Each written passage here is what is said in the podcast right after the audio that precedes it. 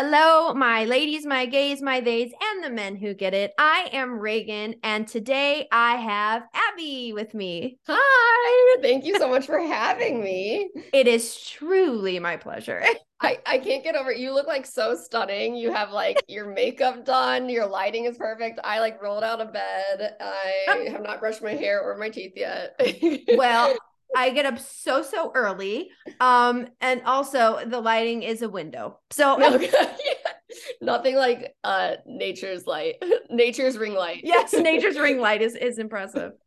Oh my God. Abby, to be honest, you have somewhat been on my podcast before because I told a story about when there's nice guys in the workplace. Oh, and yeah. I mentioned the crying bathroom. Yeah. We spent a lot of hours, even days collectively, in that bathroom crying. Really, like at least one of us was crying. The others were like, yeah. It's fine, it's fine, it's fine. Good times. That's totally normal for a work environment. Yeah, totally. I keep wondering if that was like specific to that job or if like everyone everywhere faces things like that. And I'm starting to realize that there's just a lot of men that suck in the workplace. Like, it's more universal than that. I think the feelings behind the crying may have been specific and yeah. The location of the crying was pretty specific, but as to the environment and the types of men that created the crying. Yeah. A little more universal than I'd like to admit, total. I'm sure. Yeah, they're like out there in the world. And yeah, we all survived though. We're all doing better things. So that's good. Bigger and better. Left them behind in the desk or the desk. We left them in a desk somewhere. Yeah.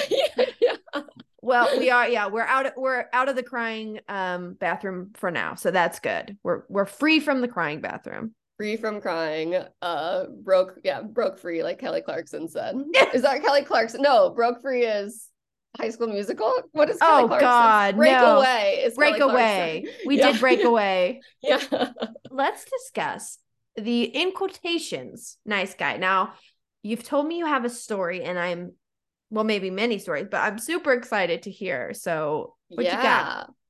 Yeah, I have a few. It's like how to even nail down one because this is something that people run into, but I guess I'll go with the one that's like most prevalent in my life recently, which was I was working on a TV show with this boss who like everyone said was like the nicest guy ever, you know, as they say about people, super outwardly nice, super outwardly funny. Went with him from one show then to another show, and that's when his like true colors started to show. It was really like, it's so crazy that, I mean, every industry has this, but the entertainment industry, like men can get away with being like big angry babies and like no one yes checks them. Yeah, like tantrums are allowed on set. Yeah. Like literally everyone can see it. They're like, someone get him a bottle of water, he's just a little crabby.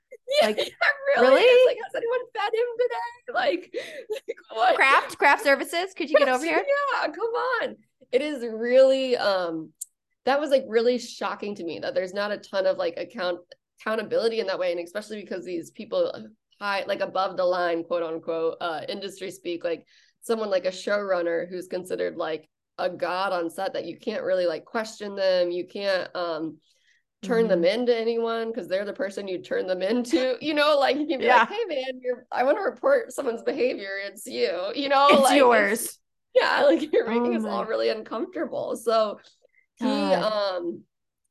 was I'm trying to think like moments that led up to the big moment, but I don't know how detailed you want me to get into everything. However you want, okay, girl. Great. This is your world.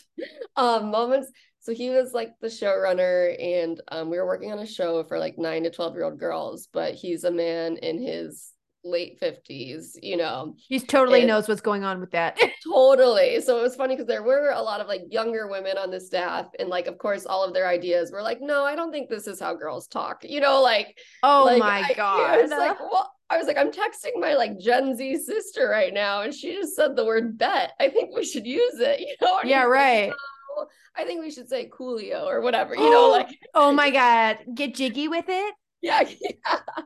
Like the most like 90s phrases, but there was a lot of problems with the network, and the network was figuring things out because they were a first-time network, and he would just throw these temper tantrums if they didn't like the script that he wrote, where he would, like, he actually had a, he always joked about this, which I'm like, I don't know if we're joking about that, but automatically in his office, there was a Matt Lauer, like, door pedal, so he could press like a break near his desk, and then the door would shut. No one needs that unless you're taking someone hostage. It's not necessary. Everyone can shut a door. Like you can stand up and walk 10 feet to the store. If you were in any other setting, if I walked into my dentist, oh, that's my dad. That's not a good. But if you walked into your doctor's office and all of a sudden they're like, "Oh, welcome," and they hit a button on the floor and the freaking door closed, you'd be like, "Police! Someone!" Like you would literally 911. Like it, yeah. And so that, to his credit, which I'll give nothing else his credit, that was already existing in the building, so like he didn't have that put in there. But it's also just like concerning that did exist in the first place. But but so when he would get like bad notes from the network or studio, or things weren't going the way he wanted to go, he would like go into his room and like slam the door or use his pedal, and just like people would like, we'd be in the writer's room being like, what do we do right now? Are we allowed to keep going? Like I would be the person who'd like knock and be like, hey, so we've been here for 2 hours. Yeah. Like, can I get you anything? You know, like literally treating him like a child, and he's just fully having a temper tantrum, and we have a deadline, you know, and then because he spends 2 hours like crying in his office or whatever he's doing, then we end up having to stay till like 1 a.m. in the morning. No. So that whole time it's like a full stop. You were just sitting there for 2 hours while he throws a temper tantrum. Totally. Like on his, like we're all like at the whim of his like what fans, I don't even know what you say, but like we're all like have to do what he says. Yes. And yeah, we're just like, I'm like, do you think it's fine if I go on a walk right now? Like, you know, you don't know when he's going to come back. I feel like I'm in prison. Back. Like, can I leave? We're on the Paramount lot. So it's like, there's a mile loop I could get in right now. Like, and so you're just totally like under their thumb, like, you know, and the thing they say about showrunners is like, always get a showrunner who likes their family, because then they'll want to be home, you know, at 5 p.m. Like they'll want to see their kids. They'll want to see their wife. They'll want to see their husband, but make it so that they want to go. Like, I love that it has to be, they personally have to have their own reason to do it, and not because they care about you as individuals. Totally. 100%. And so, he was just horrible in that sense, and didn't want to be at home, it seemed like, and was also like a little flirty with one of the writers in the office, which was like really uncomfortable. So it seemed like he wanted to be with her, and like the other writers would be like, this is a really strange dynamic. And so by the time the second season happened, the only writers he brought back, so he brought me along, but then and then another guy, but then because I was his assistant, but the only writer he like brought back was this one girl that he had been flirting with. All the other women that were on the staff did not bring back, just her. Of course. Yeah. Of course. Yeah, she flirted her way, or he like not flirted her way, but she just like, he was susceptible to the flirting, to the sense that like, it was, this is how I hire people. Are they making me feel like a sexual god or not? Right. If you check no, I don't want to work with them. If they're not constantly like flattering me, then they can go. Yeah. But it's also like, I always think it's interesting because people will use the argument with women of like, and I'm talking about a very certain type of man, not all men are saying this kind of thing, but they're like, oh, well, you get the pretty privilege, and you just get to say, you know, if you just flirt a little, you get on a yacht. And it's like, you do realize they are expecting something and wanting something from you for that. Like, he's not just like, this is a fun flirt. Like, there is some part of him that wants something from that. 100, and there are 100% sinister vibes. Like, there are like, definitely, we speculated maybe there's more, but of course we never actually know what was going on. But the fact that And then he went to another show. I quit at that point. But the fact that when he went to the other show, she was the only person he brought with him. And then he went to another show. And again, she was the only person he brought with him. So it's making him look real bad. And like, it's so crazy because the second season of the show, we had like these amazing writers. We had a writer who had been on Friends, a writer who had been on Modern Family. Wow. You know, like these people who were like so talented. And instead of letting the group come up with ideas together and do a writer's room, like, you know, usually in a writer's room, you're writing in a group and you're like bouncing off of each other. We'd all be sitting in the writer's room just being like, so are we going to write today? And he and the one girl from the staff would be in his office. They wouldn't come out. Yeah. And like it got to the point that our like co-EP, which was the Friends writer, would go in there and be like, so do you want us to do anything today? He'll be like, I think we got it actually. You guys just like keep brainstorming. And be like, brainstorming what? Okay. Like wasting our time. Yeah. It was a really insane environment. And just seeing so many women be ostracized and it just being okay because he's, you know, allowing like the women weren't allowed on set either. Like that's something that happened. Like it was like an unspoken thing that happened, but basically because something happened with the writer that he, you know, quote unquote mentors, flirts with, whatever, like on set, then the cast became uncomfortable with like her on set. So they so the cast was basically like, I just want Chris on set, and Chris was the only guy, and so no one else is allowed on set, which in turn were all the women. Right. So because they probably didn't want to out one specific person, which would in turn out the showrunner and his bad behavior. Yes. They then were just like, we'll just say the one man. Yeah, he can come to set. Totally. Get all the women out. So instead of this one person being held accountable, like this one man, like it's literally just like all the women. It's are punished. You know what? I think we should just punish all the women. Yeah.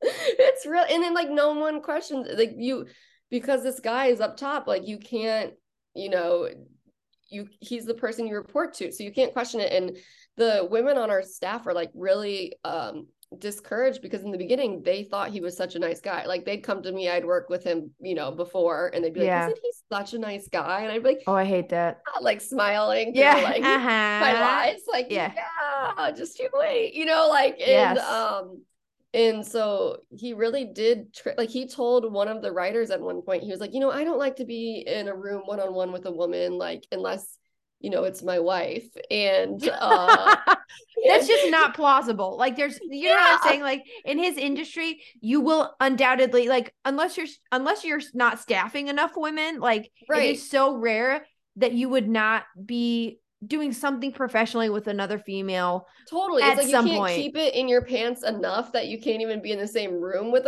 another woman. And oh my God. That's what I took away from it. This writer was like, isn't that sweet? And I was kind of like, no, I don't think it is. Like, I think if that's the rule you have to set, it's like, I don't hit women at the workplace. You're like, wait, do you hit women elsewhere? Like sometimes the good part makes you question much more. Like what's the rest of it? 100%. And so when she found out, then like when we, because at the beginning we were on Zoom, you know, so because it's still COVID and stuff, so people couldn't see the dynamics in the beginning of like the office yet. But then when we actually got into the office and it was just him and this other writer in the room and all the other female writers in big writer's room, it was like, well, he is one-on-one with a woman. He's a liar. Right. So he's a liar. Got it. Yeah. Definitely. And it's frustrating because of course the person in charge is always the most out of touch, always the most like, like he really wanted there to be like a heart attack in the show. Like in the kids show? In the kids show. Okay. And like, it was just very clear he was going through something in his own life. Like, you know, like midlife crisis was happening, starting to think about death, like questioning who he is. I feel like one of the children should be balding and should buy a Corvette. You're like, wait a second. So he tried to get a heart attack in the show. That didn't fly. So he got like a a death of an old man in the show. Oh, God. And I'm like, what are we teaching these young, like, do they need to learn about death from this show? You know, from us? Like, yeah, he got a wildfire episode in. Like, he just, like, it was just like death, trauma, death. And you're like, the show's about girls playing basketball. Yeah. Like, what? It was canceled, but it's... Dude, this is quick, but that reminds me of when we worked for a toy company and there was a quote unquote nice guy client that like would call me and I'd have to be on the phone with them for hours about a script about toys that will remain unnamed. Yeah. And literally at one point he was like, I'm just trying to get through this, man. You know, I'm just like, you can't be rude. You can't be rude. Like, just get through it. Yeah. As many of my interactions with Lynn, like, it's not Succession. Like, yes, this is... He literally goes, okay, but what do you think the toy's motivation is? I'm like, oh my God, the toy's motivation is that a human's hand is controlling it. It has no thoughts, and we're writing the lines for it. But it was like this dude thought he was Spielberg, man. Like, it's like you give a middle-aged man with ambitions that maybe haven't been fully fulfilled or something they want to talk about, totally, any avenue, and they're like, yep, it's gonna 100%. Like, they're like, this is where I prove myself. Yes. This is my magnum time. Opus. This is it. Yeah. My symphony. Like, is it? Because is it? Like, no one's watching the show. Is it about you actually? Yeah, or is it something else? You're making it about you.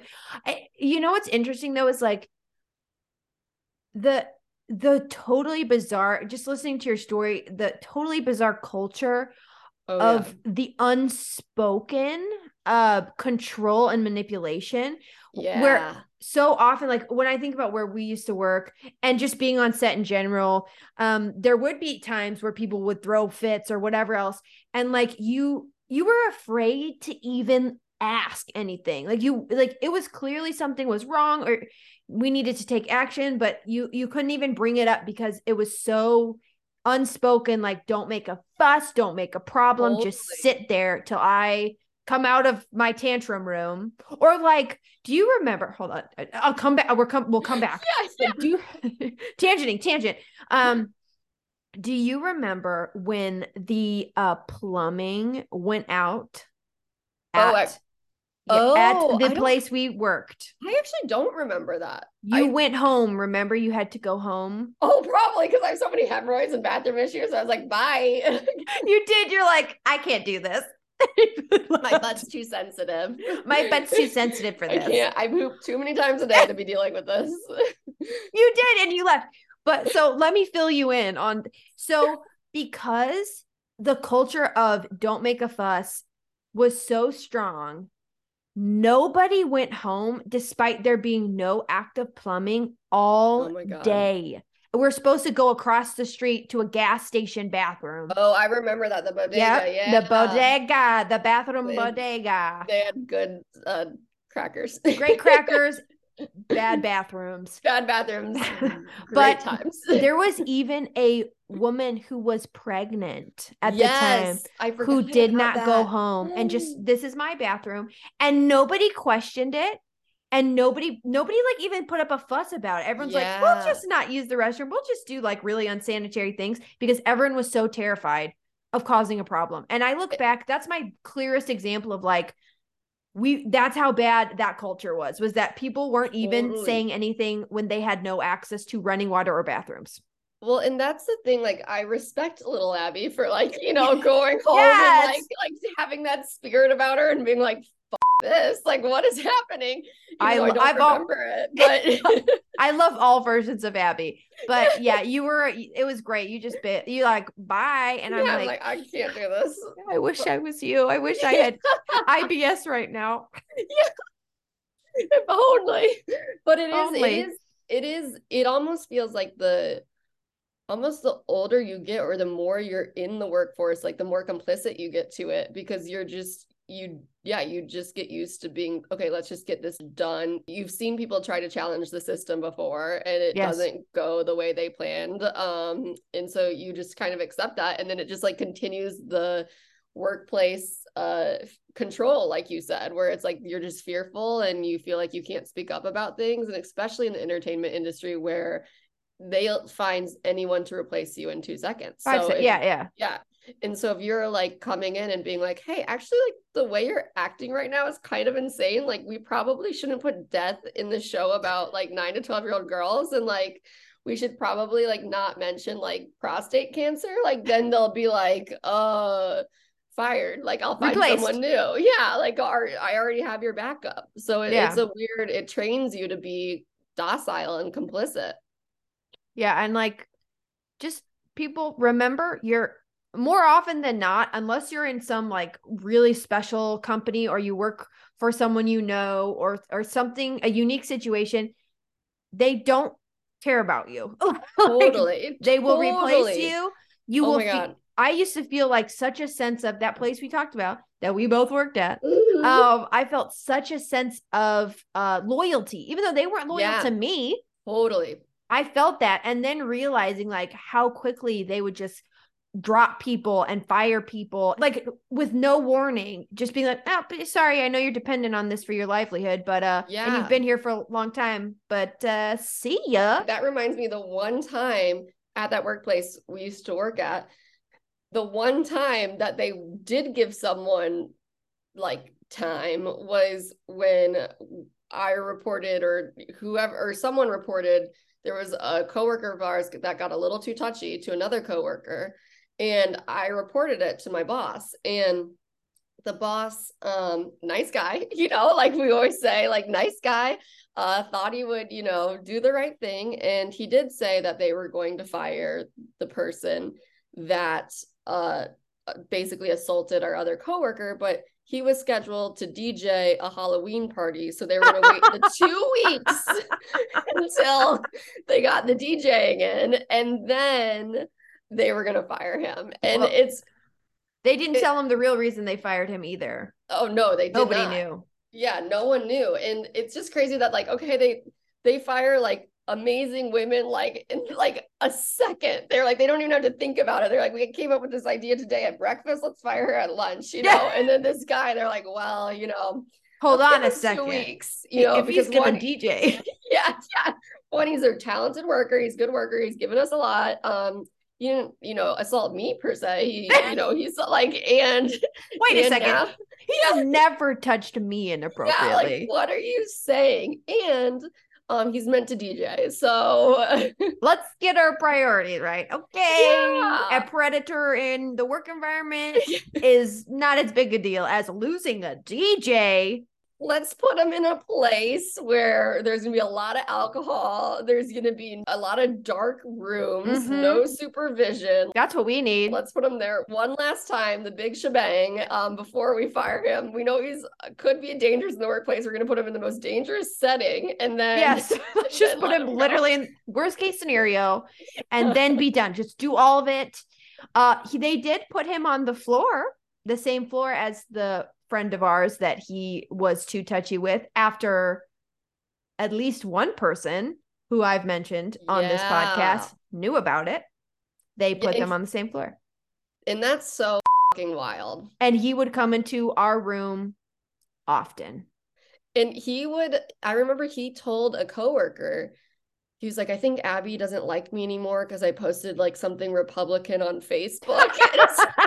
No, like, that's it. I mean, got it. Yes. But also like, I watched you assault someone and like, how is this not computing in your mind? Like, it's really crazy. Like that they often don't even like realize or register what they did. He didn't. I mean, he and I were best friends when that happened.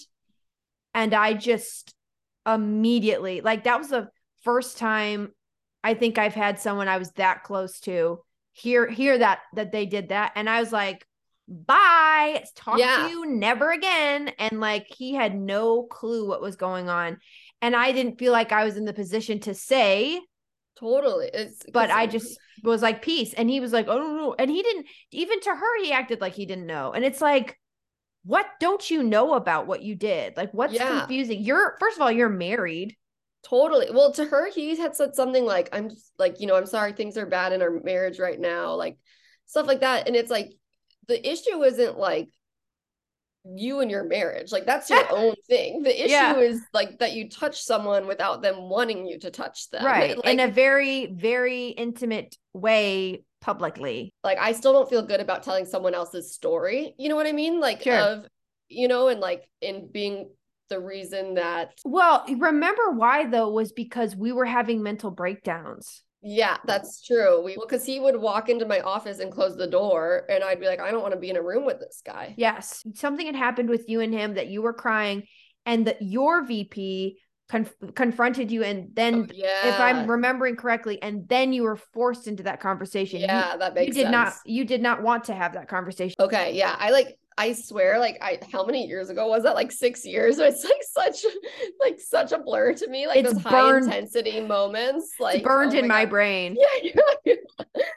I've gone the opposite way. My brain's purging it. Yeah. Fuck. Yeah. And it's crazy that like the way that the women like kind of turned on this predator almost immediately. As soon as we heard, we were like, that checks out. Like, we're so sorry. Or as soon as it happened, you know, like, and all the women in the office who knew about it were like, this is so screwed up. Like we believe this person or the people who saw it. But the men, like even men who were there when it happened were like, you know, I didn't get a good look at it and like at what happened. And like, he's my friend. And like, I remember a guy even from the office went out to lunch with the predator after he was reported just to like catch up. And I was like, it's really wild to me that like the women right away were able to recognize this behavior and be like, this is f***ed up. This is bad. Like we can see this person as a predator. Like we believe, you know, the situation. And then the men, they really like talk themselves into believing something different. Like they think of every reason to believe like that this did not happen. And the main thing is like, all it took was seeing, I wasn't there when it happened, but I saw the aftermath and seeing her reaction the next day and she had to go home, like seeing how upset she was, seeing all that. There was no doubt, no consensual act, nothing that she would have wanted ever would make her look that way.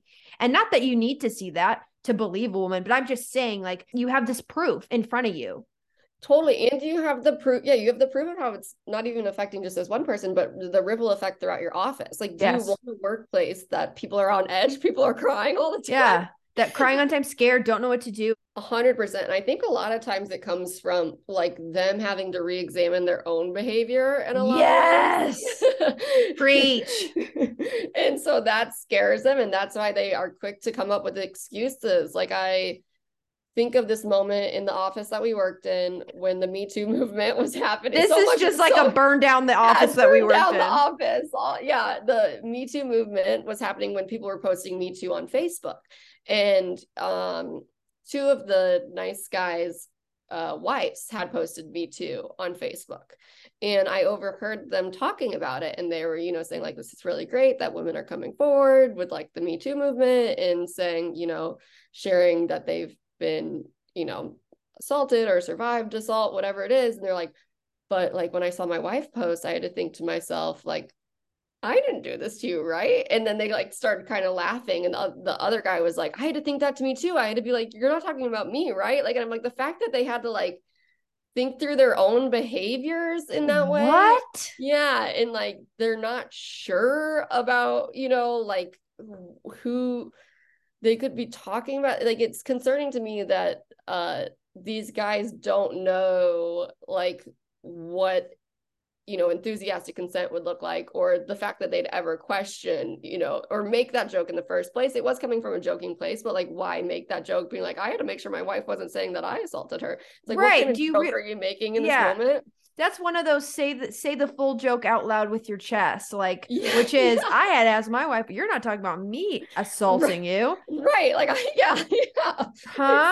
I fully believe that so much, even in the case of like egregious, it could be egregious sexism or egregious whatever, like somehow a man is hurting a woman, whatever, in whatever way, certain men will come out of the woodwork to defend this stranger. They don't know this man, but they have to defend him because they know that they have done a behavior somewhat similar somewhere on the spectrum of what that man did. And to condemn that man is to condemn some part of themselves, and they're unwilling to do so because why else come out of the why? Like, I mean, literally you can post anything on TikTok or whatever, and somebody's going to come out of nowhere and be like, well, it's like, oh, this guy ran over somebody with their car. They're like, well, actually, you know, like, I feel like the pedestrian should have been a little more careful, you know? Yeah, do we know like what words were exchanged before the pedestrian? Like, I feel like the pedestrian was into it. Like, yeah, was wearing a I like being run over shirt. Right, so right. Why don't you ask the t-shirt company? Where it's like, what? Yeah, it's like, let's examine the circumstance. Yeah, yes. And it's like, no, like, let's look at the action, and because they identify with the action and they find excuse in the circumstance. Yes. That was very well put, Abby. So smart. I posted, like, my point of this video was literally, it was about 50 first dates. And all I was saying was like, this is not a funny little quirky setup for this woman every day is like, who the fuck is this man? Yes. Well, it's a true story that actually happened. There is a woman, but she also has brain trauma and she also has seizures. Her life is really hard. Luckily, she met her husband before, so she has memory of him. Gotcha. But I was just like, this is not a cute little thing. You know, he's using manipulation by going on dates there. Sometimes she doesn't like him, and he's like, well, I'll just redo that, you know? And it's like, totally. my point was simply like, that's not like it's like Adam Sandler is a guy who can't stay with women more than one night, and Drew Barrymore is a woman with brain trauma. It's like, it's not a cute little setup. That was my point. Right. Like, totally. not there's so many intricacies. Like, it's not it, you know? Yeah. It's not it. And I had so many men get on there and just start just attacking me. Like, of all the videos I post, which I talk about all sorts of things that women are dealing with, nice guy behaviors. I share stories of like terrible stuff they've done, but I dare to talk about this film. And certain men came out of the woodwork to be like, oh, I'm sorry. Are you saying Drew Barrymore's character should never fall in love? I'm sorry. And I'm like, number one, Drew Barrymore should have all the best things ever in the world because she is the best thing ever. Yeah, she's a sweetheart. I'm obsessed with her. It's fine. We don't need to get into it.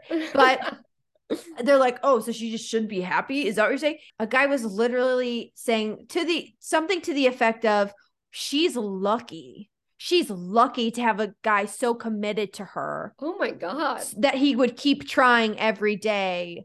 She's lucky in her state that someone would love her that way.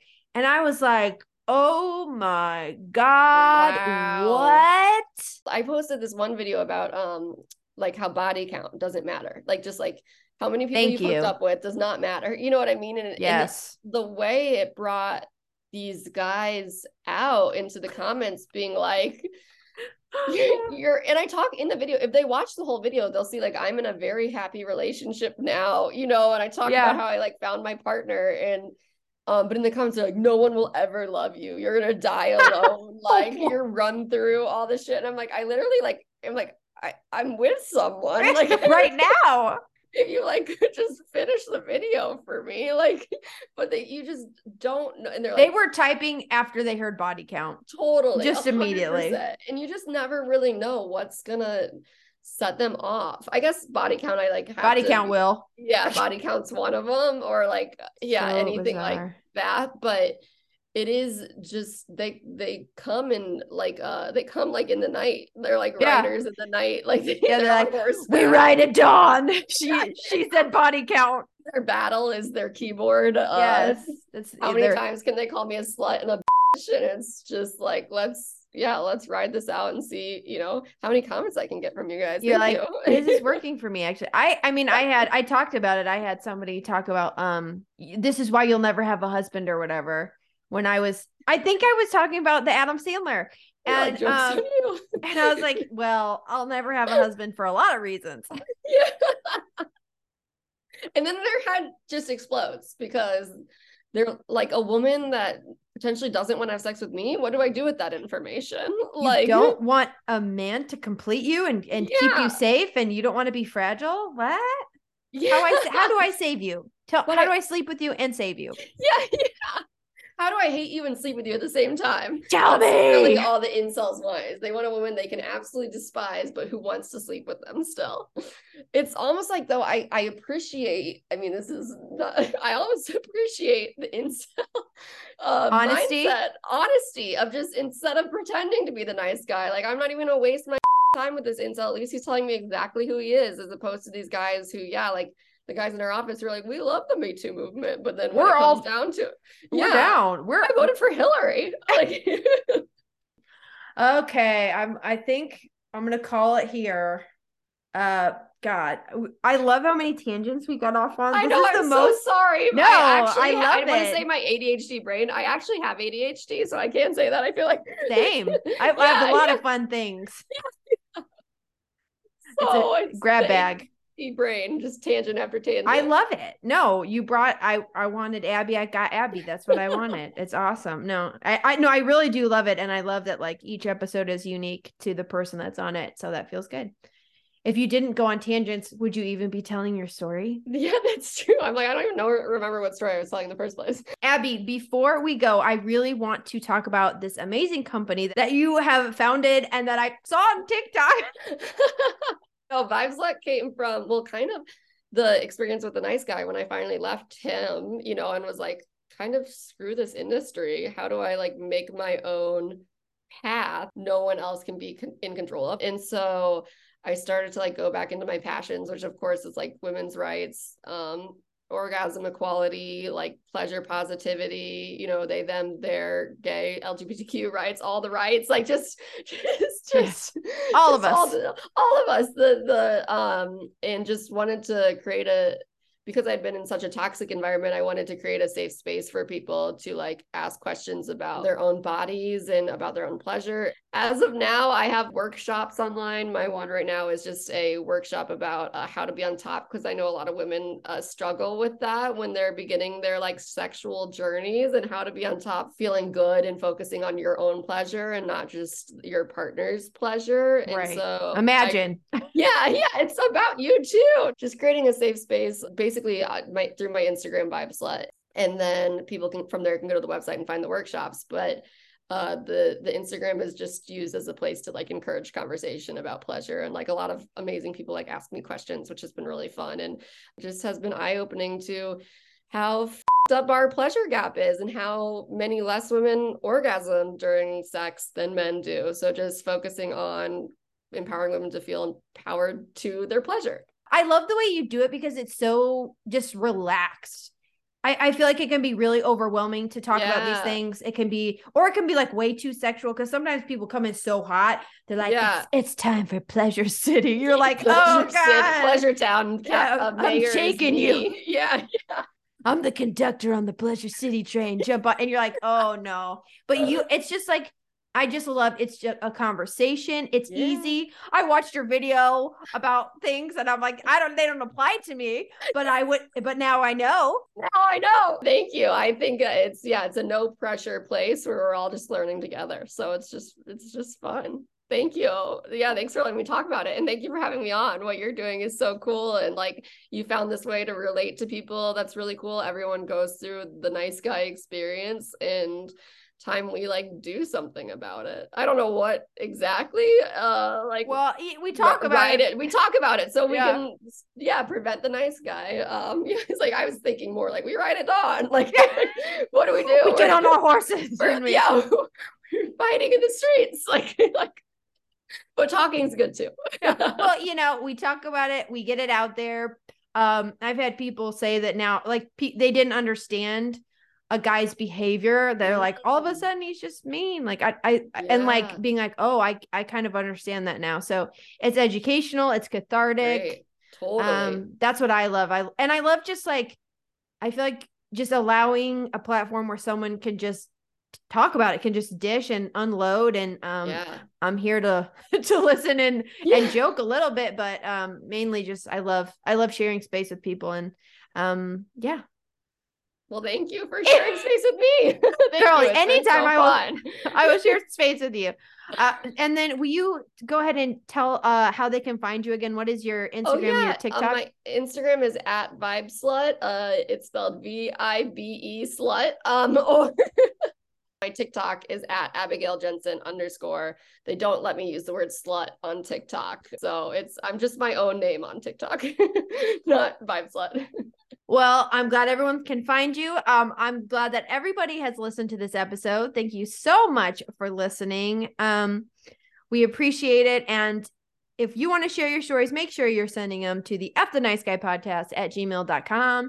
And as always, my friends, F the nice guy.